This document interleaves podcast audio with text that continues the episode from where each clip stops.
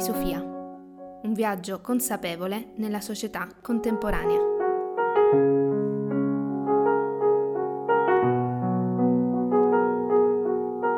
Pomeriggio e benvenuti una, alla prima puntata di quello che è Il mondo di Sofia, un viaggio consapevole nella società contemporanea. Programma prodotto da Radio Zammu e condotto da me, da Sofia Nicolosi, autrice e conduttrice appunto di questo programma. Siamo alla prima puntata e vi voglio introdurre brevemente eh, la struttura di questo programma da me ideato. Ogni puntata eh, compiremo insieme un viaggio partendo da, da un libro e dal pensiero di autori famosi nel mondo della della sociologia, della psicologia e della filosofia, ma anche della letteratura. Scaveremo a fondo, ci porremo tante domande e proveremo anche a dare qualche risposta. L'obiettivo eh, di questo programma è far riflettere. Eh, ci tengo a questo punto eh, a proposito a specificare che questo programma non è inteso come sostituto di consulti medici o spe- specialistici, ma intende invece offrire delle informazioni e risorse utili alla riflessione e allo sviluppo dell'autoconsapevolezza.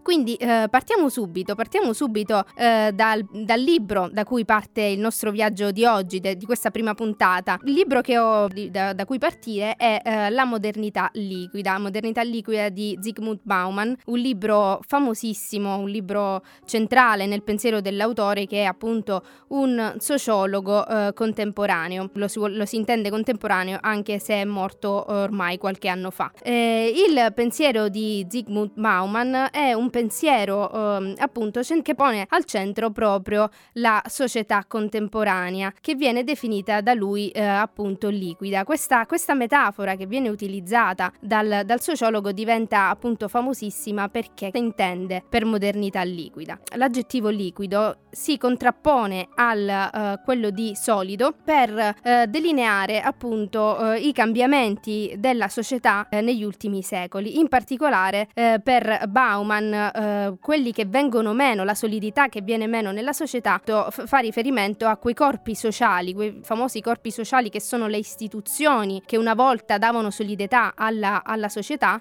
che vengono meno. Io penso questi, questi corpi eh, della società eh, che vengono meno sono innanzitutto quei grandi luoghi di aggregazione del Novecento, per esempio, ma anche già del, dell'Ottocento. Penso a, non solo alla fabbrica, ma penso soprattutto alla chiesa, al, ai, al partito politico, a tutti quei luoghi di aggregazione o comunque tutti quei eh, corpi sociali e quelle istituzioni in cui l'individuo si inserisce, segue un percorso prestabilito e eh, diciamo un, eh, viene guidato sostanzialmente, quindi eh, non ha un percorso eh, da seguire, non deve in un certo senso costruirsi interamente da sé. Il libro Modernità liquida appunto viene mh, mm, tradotto in italiano e pubblicato dalla Terza nel 2022, un libro appunto un best seller vendutissimo, ma eh, eh, è stato preceduto da un libro mol- molto interessante che in qualche modo preannuncia quelli che sono i temi di modernità liquida ed è Società dell'incertezza certezza. La società eh, già eh, ne parlava Bauman nel 1999, ma ancora oggi questo libro è attualissimo. Quella che viviamo oggi è infatti un'epoca di, di grande incertezza, di grande cambiamento costante, di grande flessibilità. Questi sono un po' gli aggettivi che ci sentiamo ripetere tantissime volte anche nel giornali, quindi anche nel, nel discorso comune nel, in ambito economico e non. Quindi diciamo questi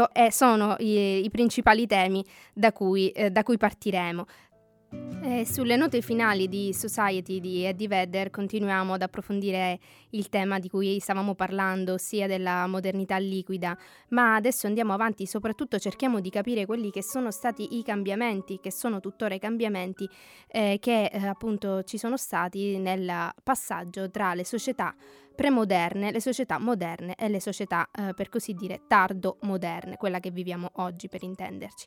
Il passaggio principale, cioè il cambiamento, diciamo poi epocale che, che è avvenuto soprattutto da, tra il, tra la società premoderna e la società moderna sta il cambiamento del sistema economico, soprattutto nel momento in cui, per così dire, il consumo e la produzione non coincidono più con, eh, diciamo, nella stessa persona, o meglio, comunque all'interno di piccole comunità, nel momento in cui poi avviene quel cambiamento epocale storico che è la rivoluzione industriale, eh, attraverso cui viene separata il processo di produzione dal processo di, eh, di consumo, eh, le società cambiano la società cambia perché mentre prima ovviamente si era agricoltori, si era agricoltori e artigiani, entram- si produceva quello che si consumava, con eh, il passaggio alla modernità, appunto sancito poi dalla, dall'industrializzazione, cioè nel senso il momento del, della produzione e del consumo non coincidono più, eh, proprio perché la produzione appunto tra, con la catena di montaggio è eh, appunto in serie attraverso cui eh, gli operai diventano specializzati, possiamo dire in piccole eh, funzioni, si, si perde questa, uh, questa coincidenza tra produzione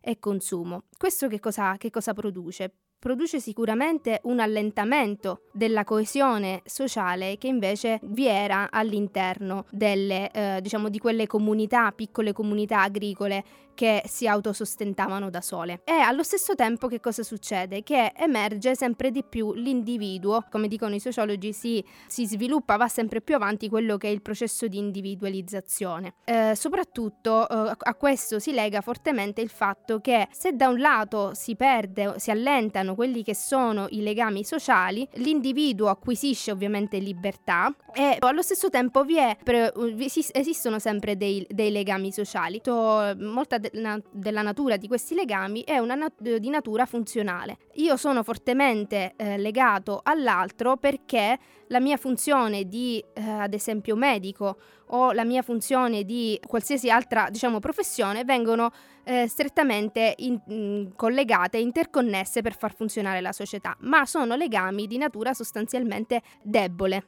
non, eh, più, eh, più superficiale, proprio legate al funzionamento della società.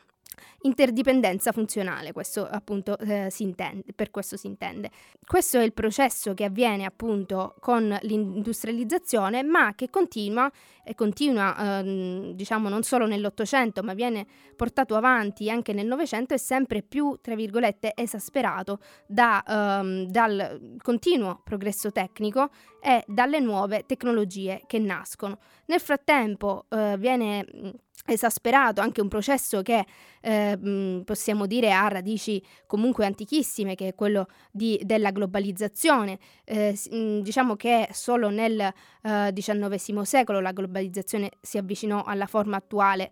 Eh, proprio nel momento in cui vi è eh, l'industrializzazione, la rivoluzione industriale che eh, permise la produzione standardizzata di oggetti appunto e quindi le economie di scala. È solo da quel momento in cui, in cui, in cui appunto vi è una, ra- una, rapida crescita anche della popolazione e una costante creazione di beni. Sono tutte cose che a noi ovviamente sono tutte familiari perché poi è quella che nel Novecento nasce appunto eh, le, le, società di massa, cons- il consumismo di massa e fino ad oggi eh, continuiamo ancora a vedere, eh, se non mm, diciamo in forma probabilmente più estrema, eh, gli esiti di questi eh, cambiamenti. Le, le domande che, mm, che, che, ci poniamo per cercare di, di, vivere in queste società, di affrontare questi cambiamenti, rimangono tantissime.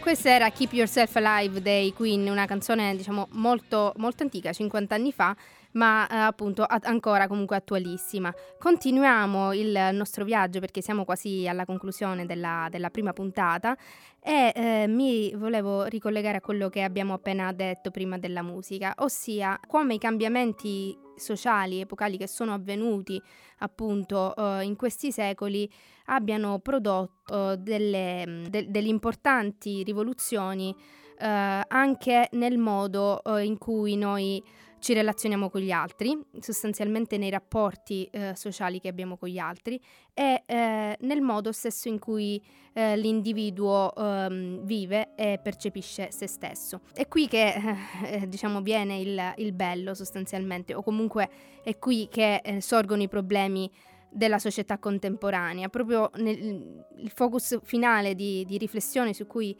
eh, mi voglio soffermare è sull'individuo moderno, o meglio eh, tardomoderno, l'individuo contemporaneo, insomma, che si trova a metà tra eh, libertà e, e sicurezza Nel momento in cui cerca l'una, perde l'altra e viceversa.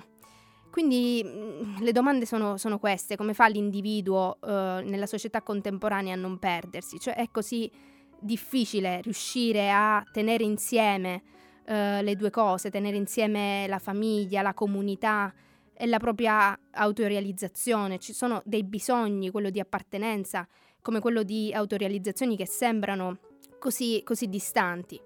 E, è anche vero se mh, mm, facciamo una piccola uh, mh, diciamo digressione sulla, sulla teoria mh, psicologica psicodinamica, è vero che i bisogni eh, per essere realizzati eh, bisogna che prima eh, bi- si realizzino quelli primari, in un certo senso quelli fisiologici, quelli di sicurezza, di appartenenza e poi successivamente di autorealizzazione e di stima, così eh, ci dice Abraham eh, Maslow nella appunto piramide eh, dei, dei bisogni.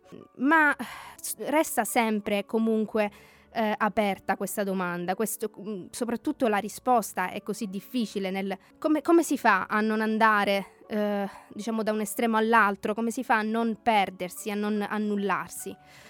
Voglio concludere questa puntata leggendo una piccola citazione di un libro che appunto è libro che è uno dei, dei libri di Zygmunt Maumann che viene prima della um, modernità liquida ed è La società dell'incertezza. A pagina 82 eh, cito eh, le, le sue parole. La questione da risolvere riguarda come sacrificare quel poco di libertà e non di più, necessario a rendere il tormento dell'incertezza tollerabile e sopportabile. Nella storia moderna la maggior parte delle visioni e dei progetti di città ideale hanno cercato una soluzione definitiva alla questione degli opposti, libertà e incertezza, che si attraggono, nessuno dei due essendo in grado di sopravvivere senza l'altro. Questi progetti hanno fatto eco alle più profonde e meno ri- risanabili inquietudini di donne e uomini moderni, destinate a oscillare tra la nostalgia della communitas, della comunità, il desiderio, cioè di essere parte di qualcosa che trascende i limiti del sé individuale, e la paura di smarrire la propria individu- identità. Solo per scoprire ancora una volta che la libertà senza comunità significa pazzia e la comunità senza libertà significa schiavitù.